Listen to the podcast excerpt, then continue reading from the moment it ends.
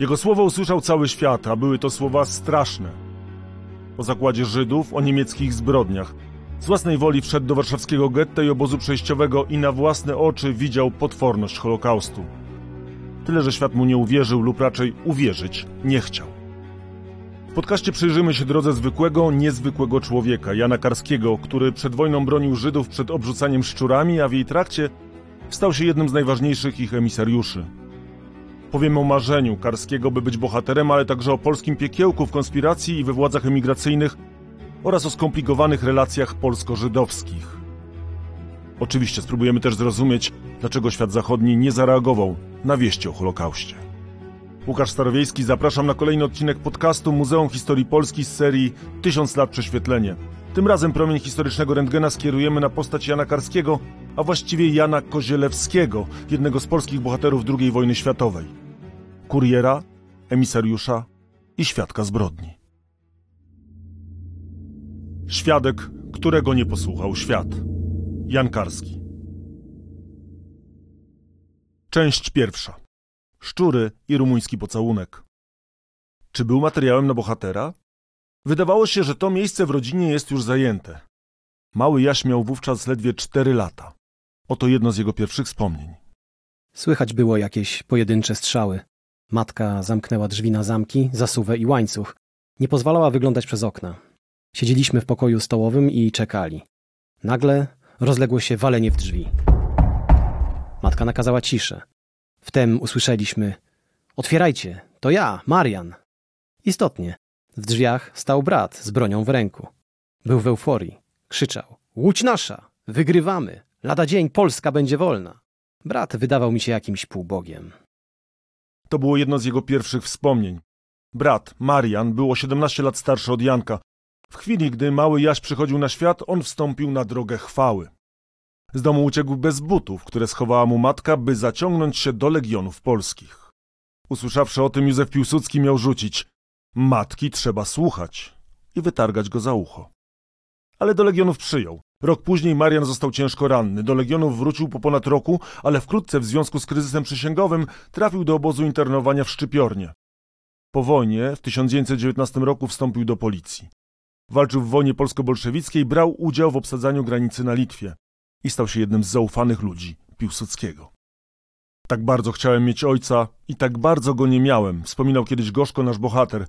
Tata był hulaką, do tego umarł, gdy Janek był jeszcze małym dzieckiem.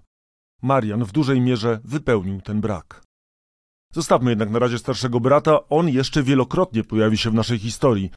Wróćmy do małego Jasia. Koziołek, bo tak na niego wołano, jak inni grał w piłkę nożną, wałęsał się po podwórkach i ulicach. W szkole był prymusem. Czytać nauczył się, gdy miał pięć lat i do szkoły poszedł rok wcześniej niż inne dzieci. Za sprawą mamy był bardzo religijny. Już w szkole powszechnej wstąpił do sodalicji mariańskiej i poczuł zapach świętości. Jezuita, który się nami zajął, był przeciwieństwem księdza katachety. Był młody, elegancki, błyszczał inteligencją i dowcipem. Roztaczał wokół fascynujący zapach. Wytłumaczyłem sobie, że jest to na pewno aromat Ducha Świętego, który w niego wstąpił i zdecydowanie go wspiera. Marzyłem, aby kiedyś czegoś takiego doznać. Po latach okazało się, że zapach świętości był w rzeczywistości wodą perfumowaną, ekstraktem z lawendy. Polakom w przedwojennej Polsce często delikatnie mówiąc nie po drodze było z Żydami. Mama wychowuje Kozielewskiego inaczej. Koziołek staje się wręcz filosemitą. Broni żydowskich chłopców nękanych przez Polaków, przyjaźni się z nimi w klasie. Przeszkadza małym chuliganom w obrzucaniu szczurami rodzin żydowskich obchodzących święto namiotów na podwórku kamienicy. Dzięki Żydom zarabia też pierwsze pieniądze. Pomaga im w czasie szabasu. Na studia Jan jedzie do Lwowa. Nie przypadkiem. Kariera starszego brata układa się modelowo. Już wiadomo, że i on za chwilę znajdzie się w tym mieście, jako komendant wojewódzki policji. Wiele drzwi otwierało to także przed Janem. Takie były barwy mojej młodości. Na pewno układałaby się inaczej, gdyby nie Marian i jego koledzy. Legioniści rządzili Polską z przyjemnością i uważali, że im się to słusznie należy. Uważali, że swoich godnych następców w służbie dla ich Polski muszą szukać wśród swoich. Ja definitywnie byłem ichni, więc stawiali na mnie. Jan studiował prawo oraz dyplomację. Młody, w naszej rodzinie nie było jeszcze ambasadora. Ty nim zostaniesz. mawiał Marian do Jana. Na razie młodszy brat pilnie się uczył, a w wakacje jeździł na praktyki do polskich placówek. Tę datę, 5 sierpnia 1933 roku, zapamiętał do końca życia. Wakacyjne praktyki w polskim konsulacie w rumuńskich Czerniewicach, wieczorny seans kinowy i ona, miejscowa, ale Polka, Irmina. Czy mógłbym cię pocałować? Tylko w policzek, kolego. Romans, dzięki któremu Jaś nieodwołalnie przeobraził się w Jana, przetrwał ledwie kilka miesięcy. Rozstali się podczas kolejnego stażu dyplomatycznego, tym razem w Bukareszcie. W ramach praktyk Kozielewski był też w Niemczech, Szwajcarii i Wielkiej Brytanii. Zdobyte tam obycie i kontakty zaprocentują już niebawem.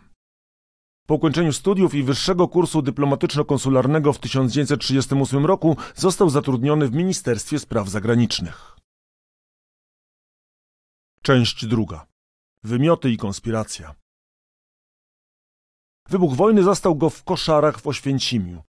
Miejscu, które stanie się niedługo piekłem na ziemi.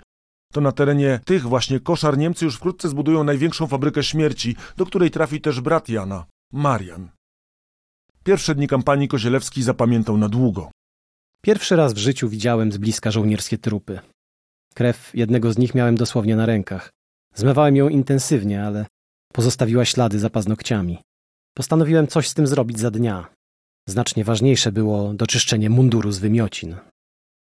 Przeszedł szlak bojowy od Zagłębia Dąbrowskiego do Zamojszczyzny. Tam jego oddział został rozbity przez Niemców. Niedobitki próbowały przedrzeć się na Węgry, ale w okolicach Bełżca dostały się do sowieckiej niewoli. Wówczas Kozielewski podjął decyzję, która zapewne uratowała mu życie.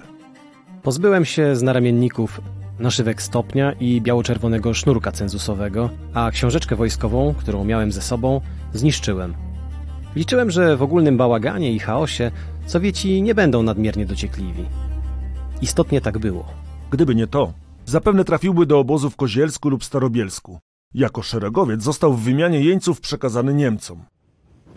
Nie zamierzał jednak pozostać w niewoli. W okolicach Włoszczowy wyskoczył z jadącego pociągu. Następnie podążył do Warszawy, by spotkać się z Marianem. I po raz pierwszy zostać jego formalnym podkomendnym. Marian w grudniu 1939 roku został warszawskim szefem policji polskiej głównego gubernatorstwa, tak zwanej granatowej. Jednocześnie zaangażował się w tworzenie podziemnych struktur. To on przyjął Jana do konspiracji. Nigdy w życiu nie odczuwałem podobnych emocji. Krew pulsowała mi w uszach i skroniach. Myślałem, że zaraz zemdleję. Marian, widząc moje przejęcie, szybko stwierdził, że przysięga została przyjęta i że wstąpiłem w szeregi organizacji, która powiedzie mnie do zwycięstwa. Niemal tuż po przyjęciu do organizacji Kozielewski zaczął podróżować. Odwiedził Łódź, Kraków, Lublin, Poznań i Lwów. Właśnie wkraczał na drogę, która miała okazać się misją jego życia. Miał sporządzić raport na temat kształtowania się konspiracji i stanu kraju pod okupacją. Jeszcze w grudniu wraz z Marianem zabrał się do pisania. Była Wigilia. Świętując Narodzenie Pańskie i tworząc kolejne partie raportu, spędziliśmy pierwszy dzień świąteczny. Po kolacji przepisaliśmy dokument na maszynie. Miał 25 stron. Kozielewscy pisali w nim m.in. o sytuacji w miastach okupowanych przez Rosjan i Niemców, przy czym formułowali gorzkie spostrzeżenia na temat podejścia Polaków do Żydów. Stosunek ich do Żydów jest przeważnie bezwzględny, często bezlitosny. Korzystają w dużej części z uprawnień, jakie nowa sytuacja im daje. Wykorzystują wielokroć te uprawnienia, często nadużywają ich nawet. Zbliża ich to w pewnym stopniu do Niemców. Notabene ten fragment raportu zobaczyli tylko nieliczni. Przed publikacją we Francji paragraf został zastąpiony innym. W wielu przypadkach Polacy okazują w widoczny sposób współczucie Żydom. Jest to tym bardziej charakterystyczne, że takie widoczne okazywanie współczucia może się kończyć, lub często i kończy się, źle dla tego, kto okazuje serce. Do obróbki raportu przez władze emigracyjne i zastosowanej wobec niego cenzury jeszcze wrócimy. Na razie należy raport wysłać. W tym celu Jan jedzie do cerkwi na warszawskiej Pradze. W najbliższej ławce ma siedzieć mężczyzna wiesiący z kołnierzem z karakułów, a obok leżeć taka sama gazeta jak moja. Mam do niego podejść i poprosić o zapałki, aby zapalić świeczkę w czyjejś intencji. Biorąc je, mam położyć na jego gazecie swoją z maszynopisem. Po zapaleniu świecy oddać zapałki i wyjść. Tyle. Relacjonował. Kontaktem był jugosłowiański dyplomata, który raport wywiózł z kraju i przekazał Polakom. W ślad za raportem niewiele później podążył i Jan, by zdać ustne sprawozdanie, a także, jak się okazało, uczestniczyć w cenzurowaniu własnego dzieła. Karski ruszył w styczniu przez Zakopane, Słowację, Węgry, Jugosławię i Włochy. Wreszcie trafił do Angers, gdzie rezydował rząd wraz z generałem Władysławem Sikorskim. Tam zetknął się po raz pierwszy z polityką. Momentami brudną, brutalną i nie cofającą się przed niczym. Mój mózg wymagał pilnego wyprania w pralni kota. Mówił o spotkaniach i rozmowach z zaufanym człowiekiem generała, profesorem Stanisławem Kotem. To był czas rozliczeń z obozem przedwojennej władzy, Piłsudczykami. Kozielewski, wychowany w kulcie marszałka, musiał zmierzyć się z zupełnie innymi poglądami. Kot z Karskim wspólnie przeredagowali niemal cały raport. Niemal. Bo jak później utrzymywał Karski, polski antysemityzm zniknął z raportu bez wiedzy jego autora i bez uzgodnień. Oczywiście byłem wściekły na kota, że aż tak mnie używał, ustalając jak powinienem myśleć i pisać, w ogóle nawet o tym mi nie wspominając.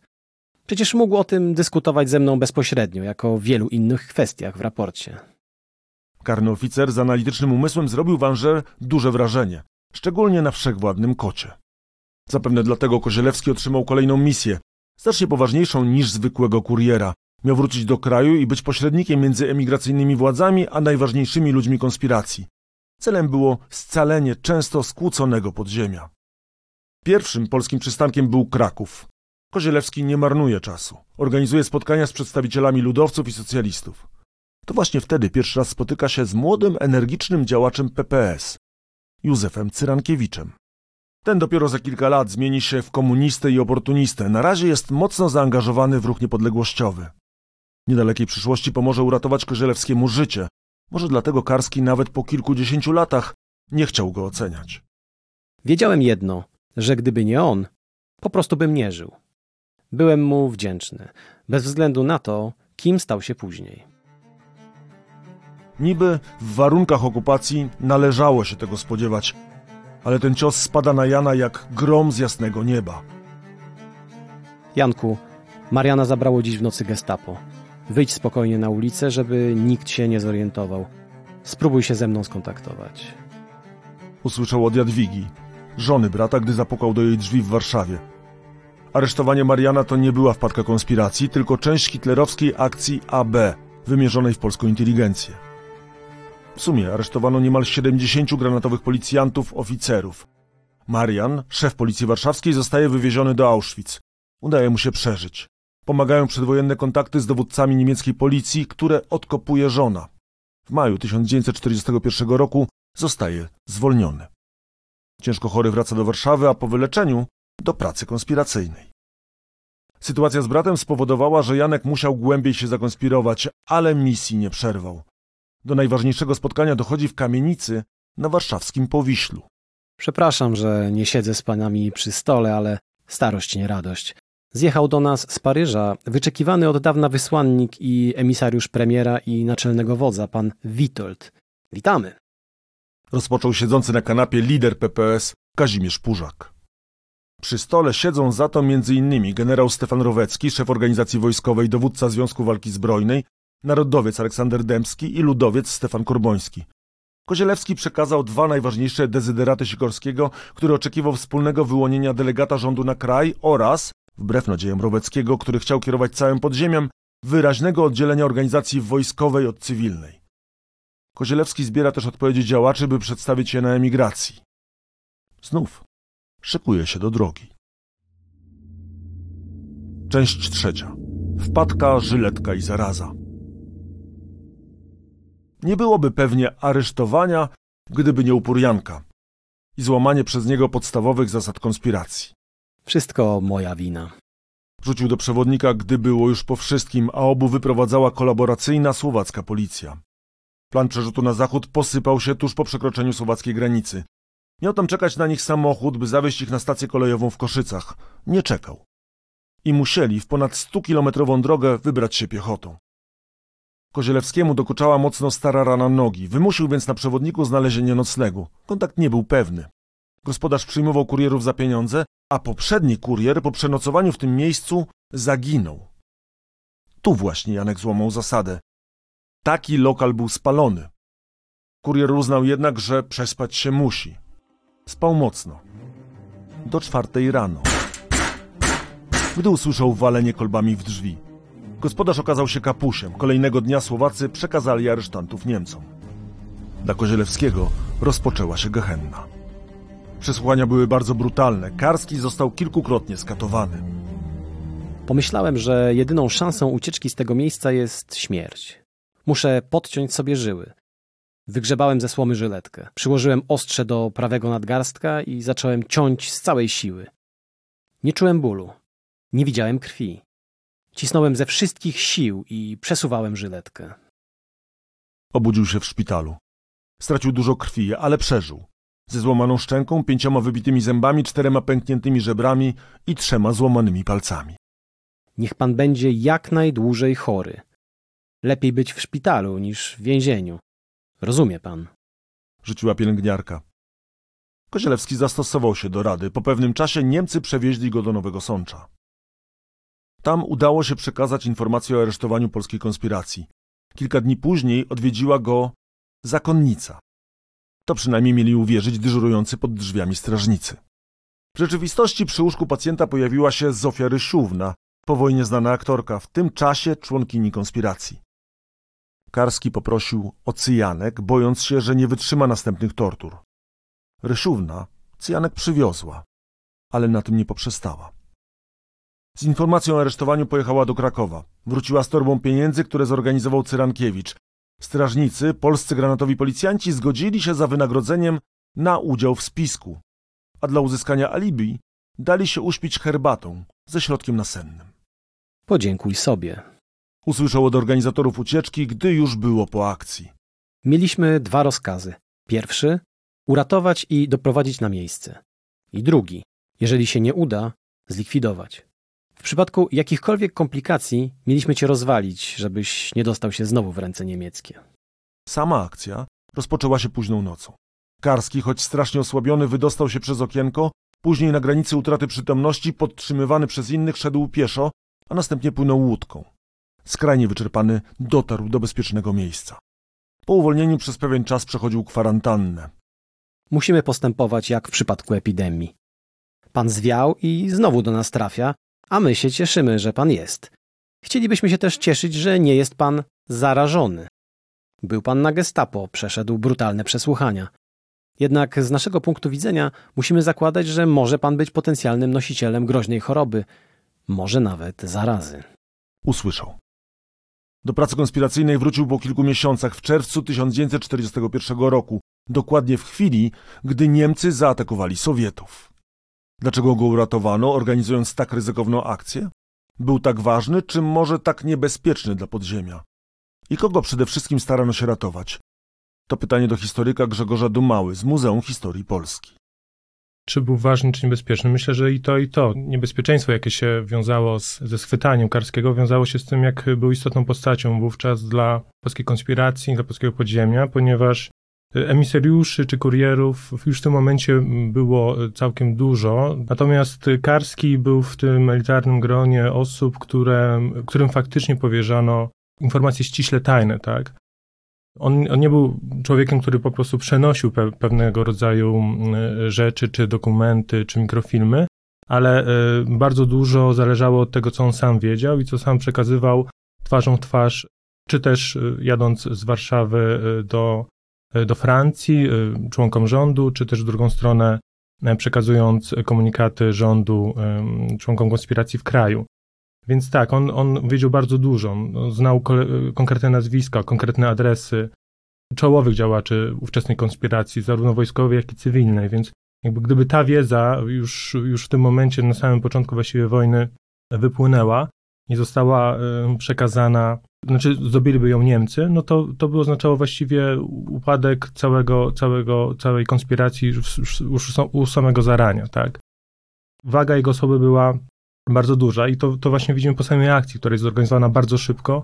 Angażują się w nią e, zarówno siły PPS-u krakowskiego, czyli e, jakby te, tego skrzydła stronnictw politycznych, a także konspiracji wojskowej e, ZWZ. Został przydzielony do Biura Informacji i Propagandy. Miał analizować postawy polityczne społeczeństwa. Czytał gazetki podziemne, później działał w nasłuchu radiowym, a następnie redagował biuletyn sztabowy dla ścisłego dowództwa podziemia. Przywódcy konspiracji szykowali jednak dla niego inne zadanie. Nikt jeszcze wówczas nie spodziewał się, jak ważna okaże się ta misja. Był listopad 1941 roku, gdy spotkał się z delegatem rządu na kraj Cyrylem Ratajskim, który oznajmił. Zostałem przekonany, że powinien pan pojechać z misją do Londynu, bo pańska misja do Angers została brutalnie przerwana. Karski miał przekazać emigracyjnym władzom informacje o sytuacji w kraju, stanowisko władz podziemnych, a także stronnictw politycznych. Po kolejnej rundzie konspiracyjnych spotkań czekało go mnóstwo nauki na pamięć. Jego misja opierać się miała w dużej mierze na przekazie ustnym. Ale jak się okazało, nie było to jedyne zadanie. Być może na prośbę Ratajskiego spotkał się też z przedstawicielami konspiracji żydowskiej, m.in. z Romanem Knolle, przedwojennym dyplomatą oraz Leonem Feinerem, działaczem bundu. Miał zostać emisariuszem również ich sprawy. Należy jasno przedstawić sytuację. Niemcy postanowili zgładzić wszystkich Żydów. Nie planują czynić z nas niewolników jak z Polaków czy innych podbitych nacji. Zginiemy wszyscy. Jedyna nadzieja jest w pomocy z zewnątrz. Mogą ją zapewnić tylko potężni alianci.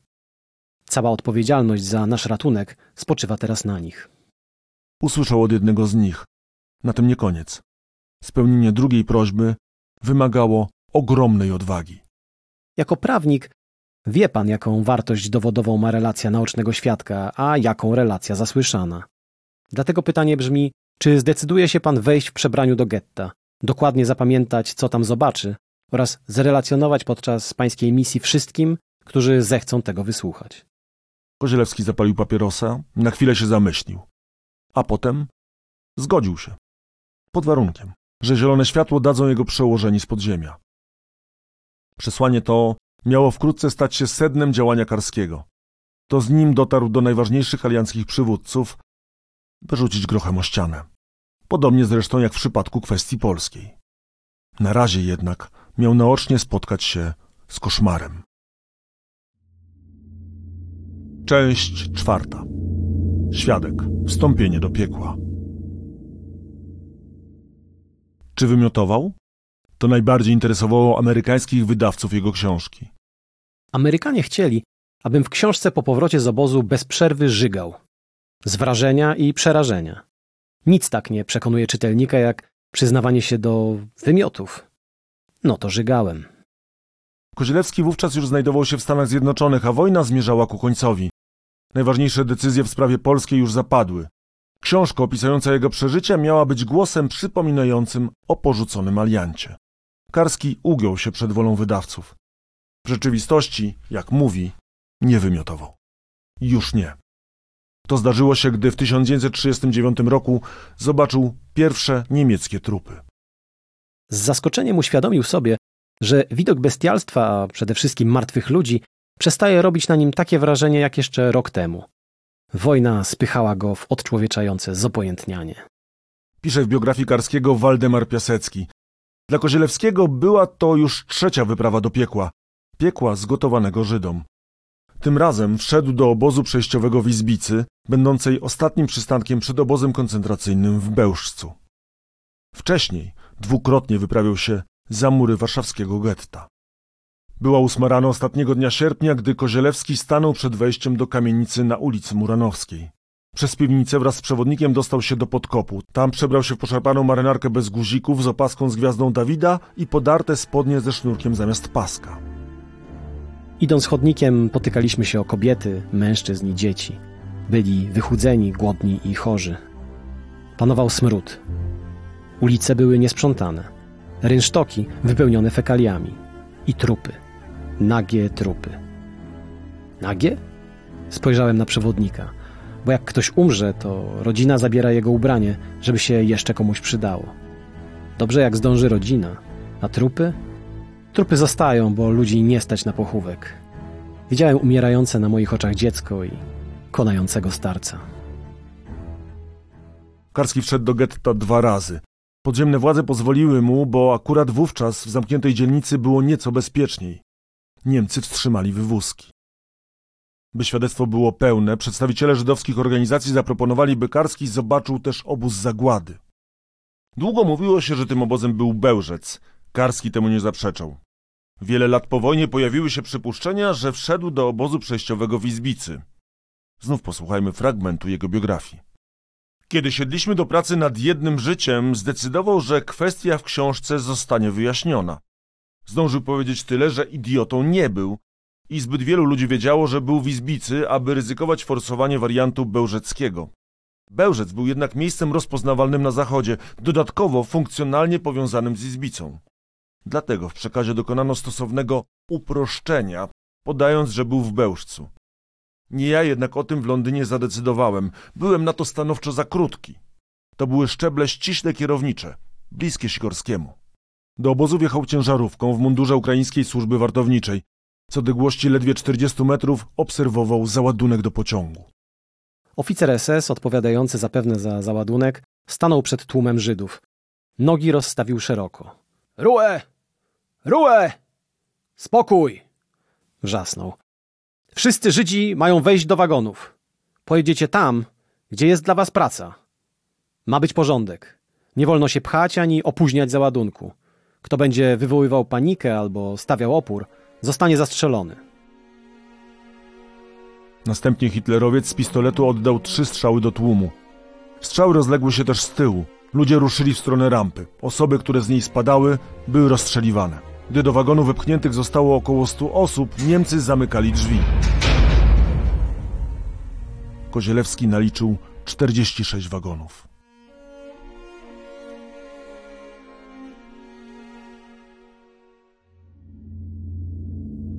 Część piąta. Francuski łącznik i polskie piekiełko.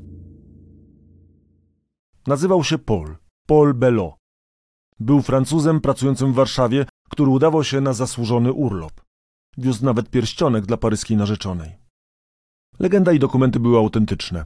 Ich właściciel miał na pewien czas zadekować się w Warszawie, a dopiero po dwóch tygodniach zgłosić kradzież. Problem był tylko z językiem. Kozielewski mówił po francusku, ale udawać Francuza nie mógł. Postanowiono, że w Niemczech będzie mówił po niemiecku, a po przekroczeniu granicy Belgii będzie udawał, że go bardzo bolą zęby i z tego powodu pytającym odpowie jedynie nieartykułowanymi dźwiękami. Odpowiedzialność spoczywała na nim ogromna. Wiózł ustne przekazy od najważniejszych przedstawicieli polskiego państwa podziemnego oraz społeczności żydowskiej. Równolegle, ze względów bezpieczeństwa, kurierzy wieźli trasą przez Budapeszt raporty o zagładzie przygotowane przez Biuro Informacji i Propagandy AK. Na mikrofilmie, który miał przy sobie Karski, również znajdowały się świadectwa niemieckich zbrodni na Żydach, list bundu oraz protest Frontu Odrodzenia Polski. Mikrofilm ukryty został w kluczu do drzwi. Materiały te Karski przekazał we Francji komórce polskiego podziemia. Dotrą one do Londynu wcześniej niż on sam. Do Lyonu podróżował bardzo wygodnie, pociągiem przez Berlin, Brukselę i Paryż. Schody zaczęły się, gdy miał przekroczyć granicę z Hiszpanią. Umówiony przewodnik, który miał go przeprowadzić przez Pireneje, nie zjawił się. W pobliżu granicy Kozielewski, który porzucił już tożsamość Belota, dwa i pół dnia spędził ukryty w niewielkiej rybackiej łodzi. Wielokrotnie miałem ochotę wyjść z kryjówki i rozprostować kości. Powtarzałem sobie wtedy w duchu: Pamiętaj Słowację, pamiętaj Preszów. Ostatecznie granicę przekroczył w węglarce pociągu, w której przemycano ludzi do Hiszpanii. Potem już było z górki. Z Barcelony przez Madryt udał się na wybrzeże. Łódką przedostał się na Gibraltar. Stamtąd samolotem do Londynu. Tam niemal natychmiast spotkał się z premierem. Stanisław Mikołajczyk obejrzał jego pokryte bliznami po próbie samobójczej nadgarstki, a następnie, mimo protestów emisariusza, zalecił mu trzy dni odpoczynku.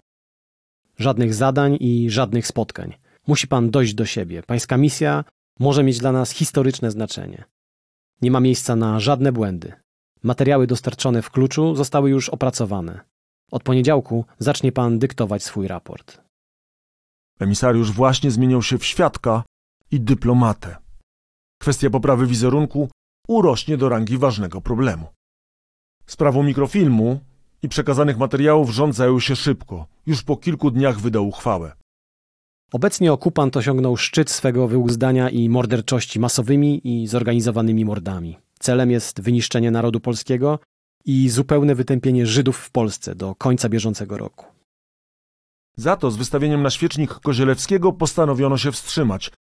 Najpierw czekała go najżmudniejsza część pracy.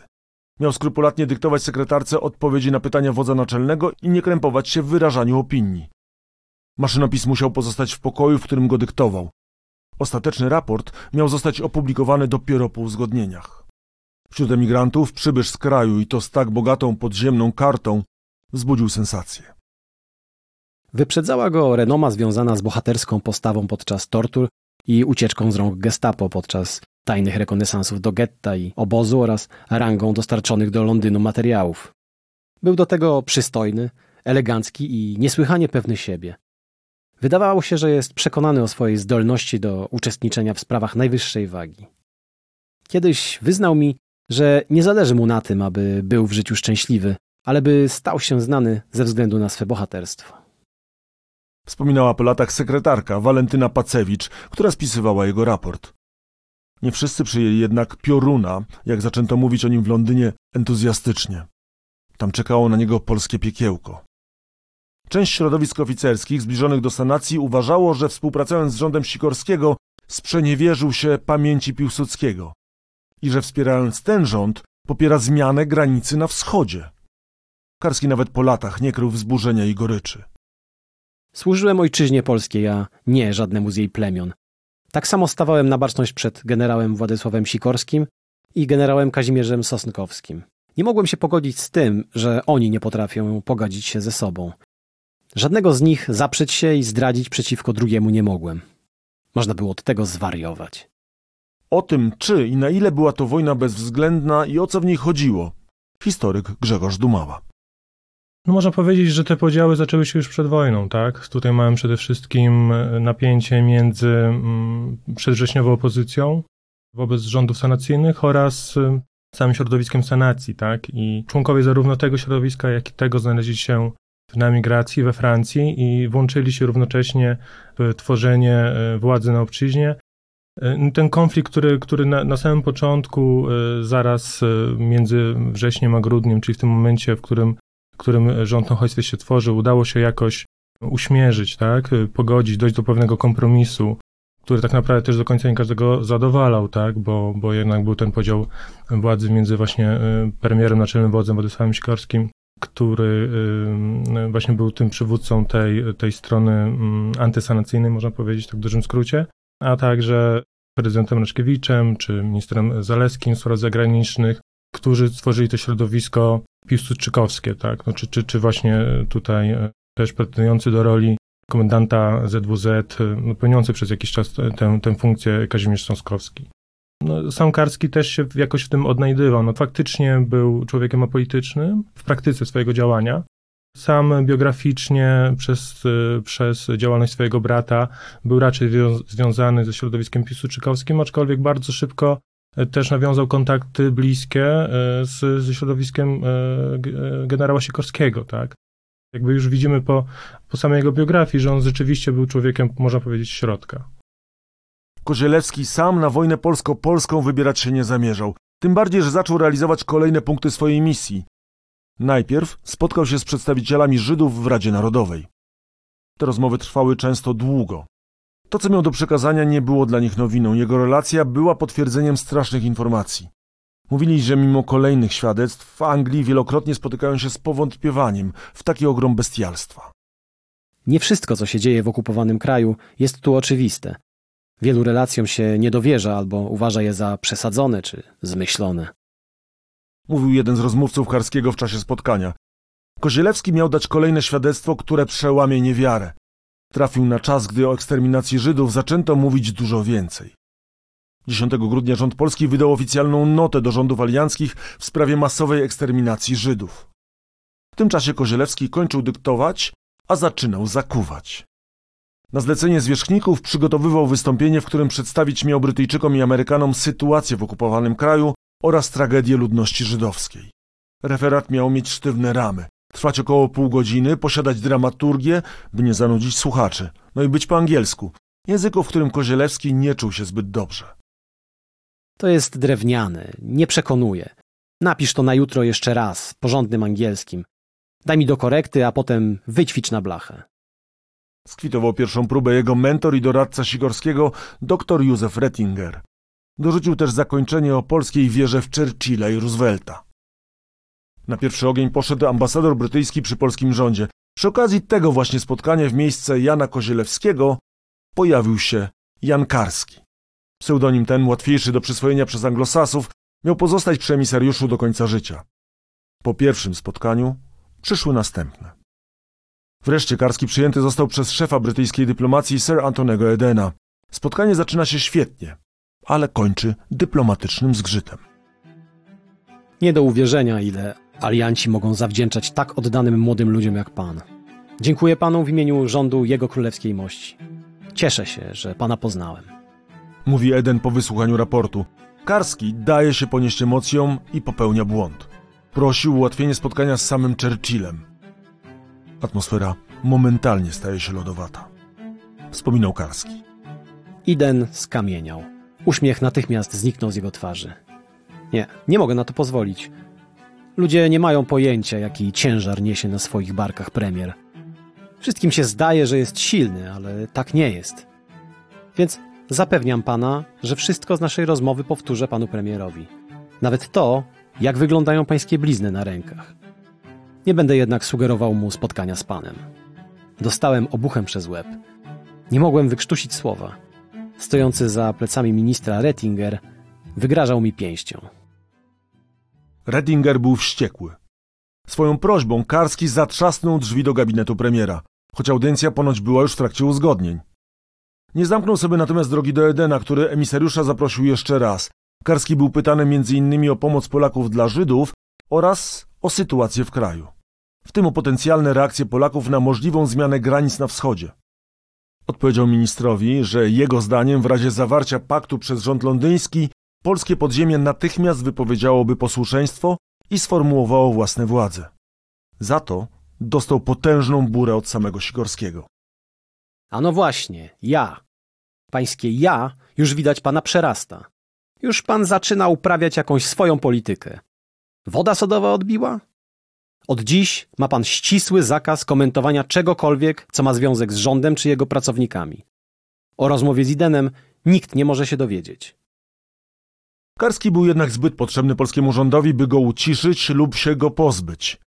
Umawiane są kolejne spotkania z wpływowymi parlamentarzystami, a także dziennikarzami. To wówczas Karski zrozumiał, co jest najtrudniejsze i kluczowe w jego misji. Przekonanie zagranicznych rozmówców, że nie zmyślił historii. Towarzyszyło mi dziwne wrażenie, że on ma świadomość tego, co w jego zadaniu najtrudniejsze przekonać ludzi, że mówi prawdę. Pisał jeden z dziennikarzy. Kwiecień 1943 roku dla sprawy polskiej okazał się przełomowy.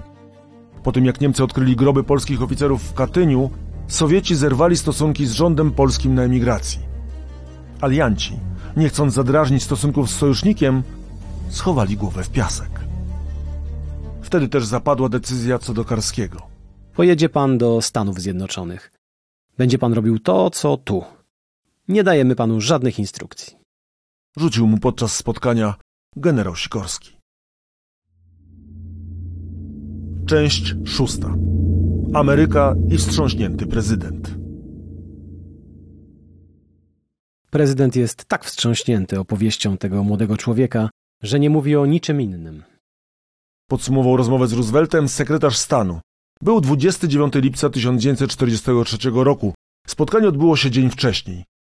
Nim jednak wraz z naszym bohaterem spotkamy się z prezydentem, prześledźmy drogę do Białego Domu. Ścieżka przez waszyngtońską dżunglę była naprawdę kręta.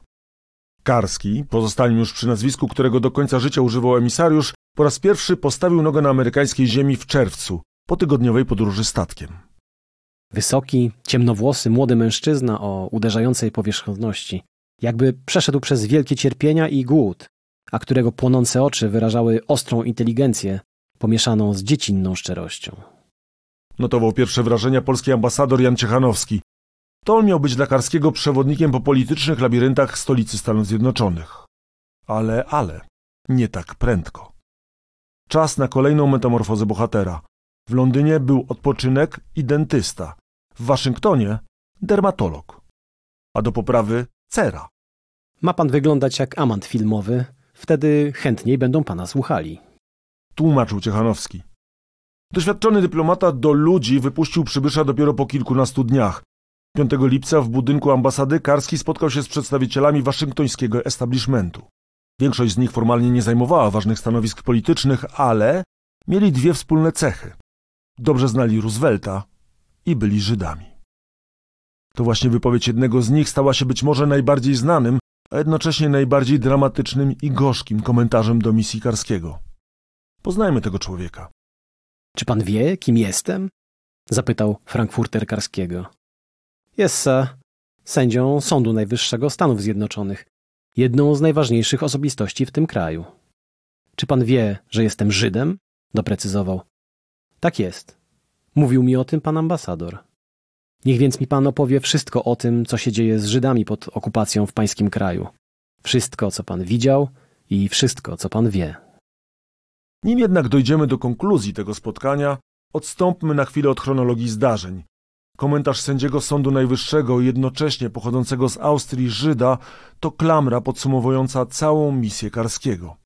Zostawmy ją więc na koniec tej części. Karski odbywał kolejne rundy spotkań.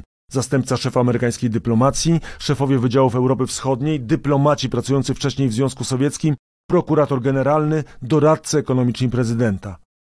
Przy okazji spotkania z tym ostatnim rozmówcą, ambasador Ciechanowski chciał ugrać coś jeszcze. Kredyty na broń i wyposażenie dla AK. Muszą wyjść przekonani, a zwłaszcza Face, że inwestując w nasze podziemie, będą mieli całe bataliony takich jak ty kowbojów. Tłumaczył Ciechanowski. Karski wywiązał się z zadania znakomicie. Jego zaangażowanie pomogło w uzyskaniu decyzji o przyznaniu finansowania. Misja Karskiego nie ograniczała się do spotkań z urzędnikami. Rozmawiał także z wojskowymi, amerykańskimi i polskimi. I robił świetne wrażenie. Posłuchajmy jednego ze słuchaczy. Karski jest bardzo gładki, obyty i śmiały w towarzystwie, i to w każdym towarzystwie. Znać po nim, że przywykł do trudnych sytuacji.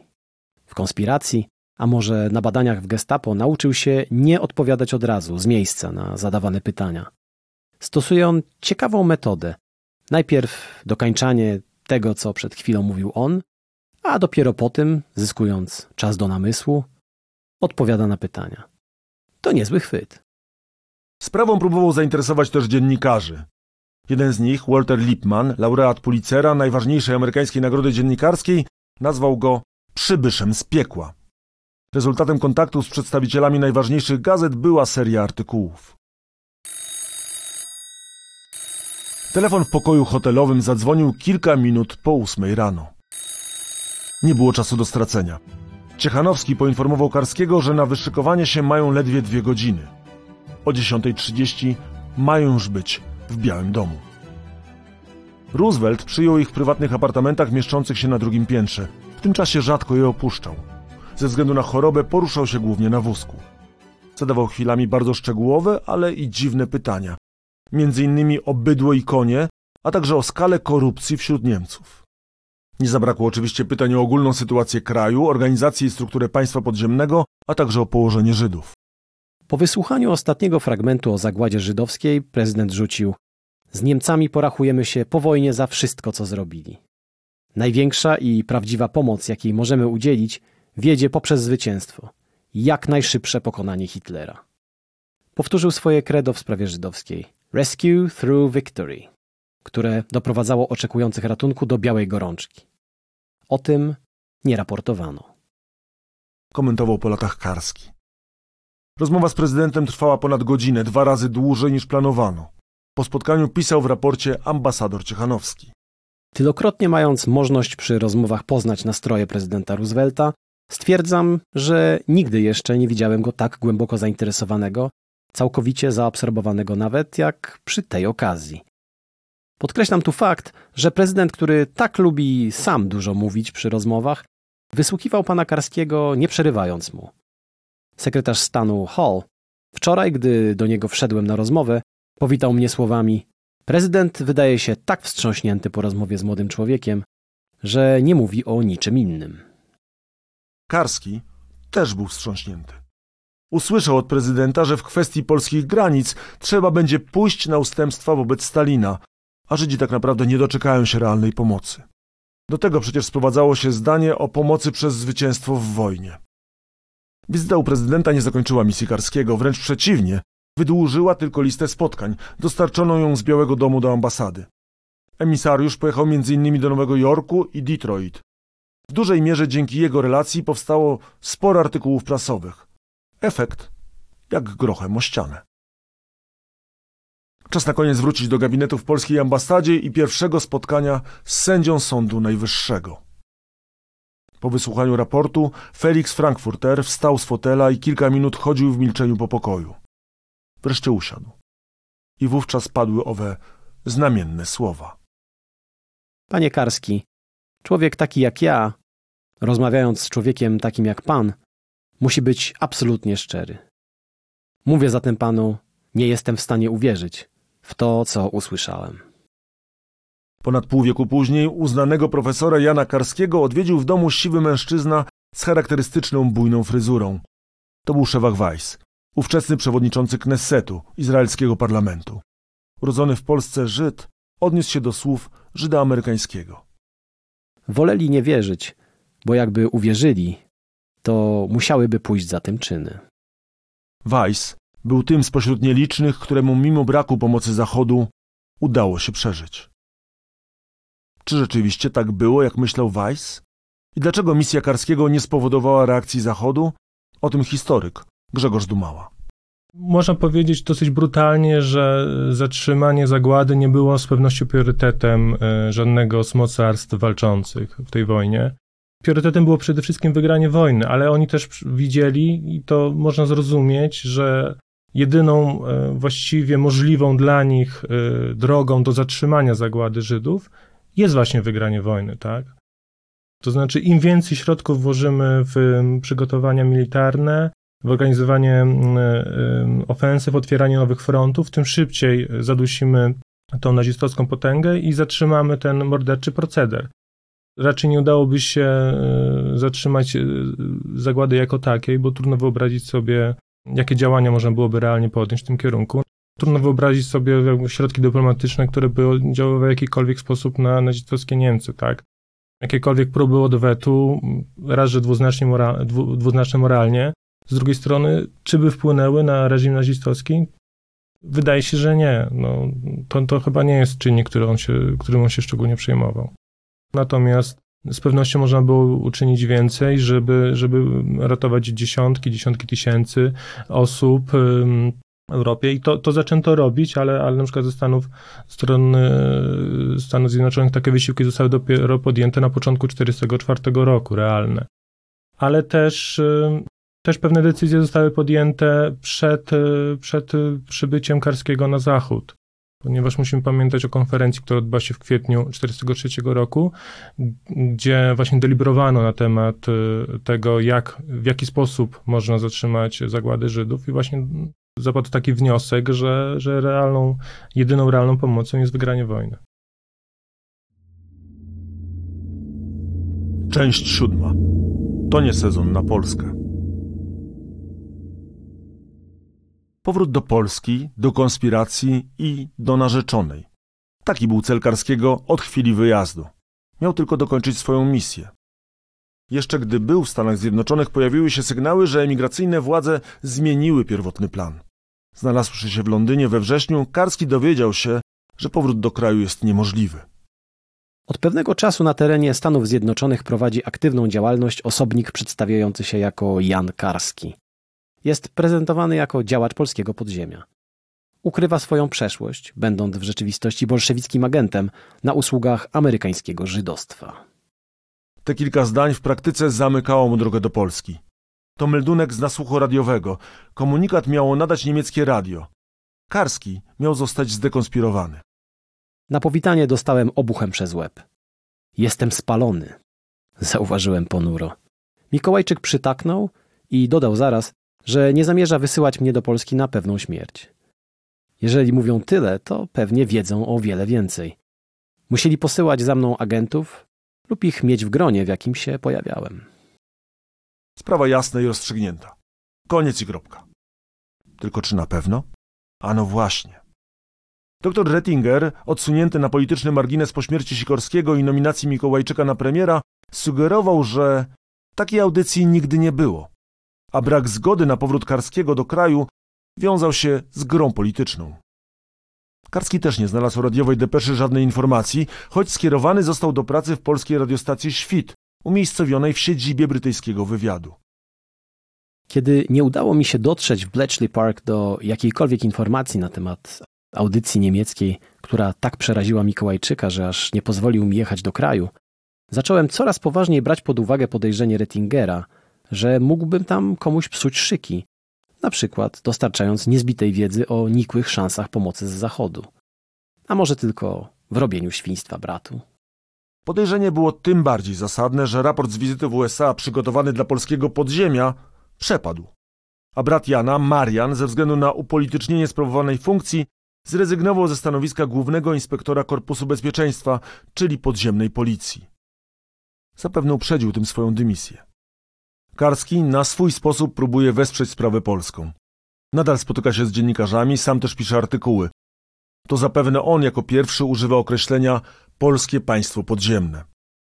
Niewiele później znów rusza za ocean, by podbić Hollywood. Tak, tak, Hollywood. Pomysł na film o polskim podziemiu zrodził się już podczas poprzedniej wizyty. Karski widział, jaki wpływ na Amerykanów i ich poglądy miały kolejne wielkie produkcje. Projekt realnych kształtów zaczął nabierać w Londynie. W tworzeniu scenariusza uczestniczyła słynna reporterka Marta Gellhorn, żona jeszcze słynniejszego pisarza Ernesta Hemingwaya. Z gotowym scenariuszem i wielką wiarą w sukces Karski uderzył do wielkich wytwórni i zderzył się ze ścianą. Słuchano go chętnie, nazywano bohaterem, ale oto co napisał do rządu po trzech miesiącach. Po pierwsze, brak armat. Nie da się zrobić filmu bez pieniędzy. Liczenie na to, że jakaś wytwórnia zaryzykuje, to iluzja. Tematyka wojenna w Hollywood wyhamowuje. Tylko przez ostatni rok w związku z tym producenci stracili 2 miliony dolarów. Po drugie, wytwórnie boją się dezaktualizacji tematu. Co będzie, jeżeli okaże się za parę miesięcy, że jedyną żywotną siłą, która ma przyszłość w Polsce, są ośrodki komunistyczne? Kompromitacja i klapa dystrybucyjna filmu. Po trzecie, razi ich antysowieckość. Ich zdaniem polega ona nie tylko na krytyce agentury komunistycznej, ale i na tym, że w ogóle nie pokazuje się, że jakiś ruch oporu poza londyńskim w okupowanej Polsce istnieje. Ambasador Ciechanowski podsumował to krótko. Nie martw się, Johnny. Po prostu. To nie sezon na Polskę. Jak nie film, to może chociaż książka. Tego pomysłu uczepił się Karski po tym, jak na wystawie w jednej z nowojorskich księgarni zobaczył powieść Zofii Kossak-Szczuckiej. Praca nad książką ruszyła w kwietniu 1944 roku. Początkowo łączył pisanie ze spotkaniami z dziennikarzami. Od czerwca praktycznie zamknął się w hotelu. Pracowałem tak intensywnie jak nigdy dotąd w życiu. Harowałem w dzień i w nocy, śpiąc po 4-5 godzin na dobę. Wkrótce pokój hotelowy był tak zawalony papierami, że trzeba było wynająć drugi, w którym mogłem tylko nocować i trochę odpoczywać. Ostatecznie do końca lipca powstał skrypt liczący 611 stron maszynopisu. Książka Story of a Secret State, w polskim tłumaczeniu Tajne Państwo, opowieść o polskim podziemiu, to w praktyce opowieść o misji Karskiego i jego spojrzeniu na ruch oporu. Książka wychodzi w listopadzie 1944 roku. Nie jest w pełni faktograficzna. Nazwiska miejscowości ze względów konspiracyjnych i politycznych przeważnie są zmienione. Zaś literacko ubarwiony opis ma ułatwić lekturę. Książka z miejsca staje się sensacją. Pod koniec grudnia zostaje ogłoszona książką stycznia 1945 roku. W dwa tygodnie sprzedaje się 15 tysięcy egzemplarzy. W Stanach rozchodzi się w sumie ponad 350 tysięcy. Karski zyskuje dużą popularność, przemieszcza się po całych Stanach od spotkania do spotkania. Szybko pojawiają się tłumaczenia na norweski, szwedzki czy francuski. Na polski przekład książka musi poczekać pół wieku. Tajne państwo wychodzi w kraju dopiero w latach 90. Wówczas też dopiero Karski może pojechać do Polski. Po wojnie osiadł w Stanach Zjednoczonych, gdzie zajmował się pracą naukową. Na waszyngtońskim Uniwersytecie Georgetown wykładał stosunki międzynarodowe i teorię komunizmu. Jednym z jego studentów był Bill Clinton. Napisał też monografię Wielkie Mocarstwo wobec Polski 1919-1945. Za niesienie pomocy Żydom otrzymał tytuł Sprawiedliwego wśród narodów świata. Przeżył rodzinne tragedie. Samobójstwo popełniła jego żona, tancerka i choreografka żydowskiego pochodzenia Pola Nireńska. Odebrał sobie życie także jego starszy brat i mentor, Marian. Nie pogodził się ze swoim losem na obczyźnie. O swojej misji Karski przez wiele lat milczał. Dopiero w drugiej połowie lat 80. dzięki filmowi świat znów zaczął o tym mówić. Karski też. Choć to gorzkie słowa. Wbrew legendzie, ja byłem za mały. Ja wiozłem tę potworność tej misji. Ja do tego byłem za mały, za głupi. Ja się nie nadawałem. Zrobiłem to, co mogłem zrobić, kogoś lepszego, gdyby oni mieli, ale nie mieli. Mówił w wywiadzie dla telewizji polskiej pod koniec życia. Misja nakłonienia świata do pomocy Żydom zakończyła się porażką. Tyle, że nie ma w tym winy emisariusza. Niewielu dałoby rady dotrzeć tam, gdzie on. Niewielu umiałoby też tak złożyć świadectwo, by zostać wysłuchanym. Czy był właściwą osobą do realizacji powierzonej mu misji? O tym Grzegorz Dumała z Muzeum Historii Polski. Można sobie zadać pytanie, czy, czy do takiej misji wystarczy jeden człowiek, tak? To chyba raczej takie trzeba sobie zadać pytanie, bo też trudno wyobrazić sobie człowieka właściwszego. W tym znaczeniu, że Karski raz, że był e, istotną częścią e, polskiej konspiracji, też e, potrafiącym rozmawiać z dyplomatami z racji swojego przygotowania, wykształcenia oraz, oraz praktyki zawodowej.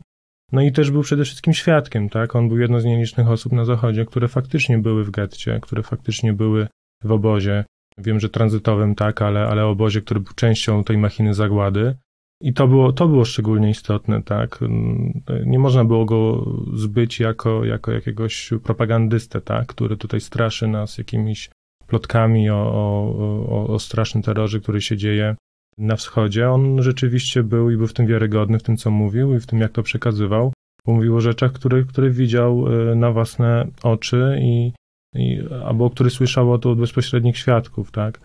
Chociażby członków e, e, żydowskiej konspiracji, z którymi, z którymi rozmawiał, więc ze wszystkich ludzi, którzy, którzy mogli, mogli się podjąć takiego zadania, no on był, wydaje się, człowieka najwłaściwszym, tak? Ale to oczywiście było zadanie, które przerastało jednego człowieka. Choć jego słowa nie pobudziły wielkich tego świata do działania, na pewno nie on powinien czuć się przegrany, bo nie zrezygnował ze swojej misji do końca. Wróćmy do pytania z początku podcastu, gdy opowieść dotyczyła jego dzieciństwa. Czy był materiałem na bohatera? Pewnie nie da się na nie odpowiedzieć, za to z całą pewnością można podsumować, że Jan Karski bohaterem został. Tu czas postawić kropkę. Zapraszam na kolejne podcasty Muzeum Historii Polski z cyklu Tysiąc lat prześwietlenie. Tysiąc lat prześwietlenie. Podcast Muzeum Historii Polski o najważniejszych wydarzeniach w historii Polski. Podcastów Tysiąc lat prześwietlenie wysłuchasz na YouTube, Spotify, Google Podcast, Audiotece, a także na innych platformach podcastowych. Chcesz być na bieżąco? Subskrybuj kanał Muzeum Historii Polski.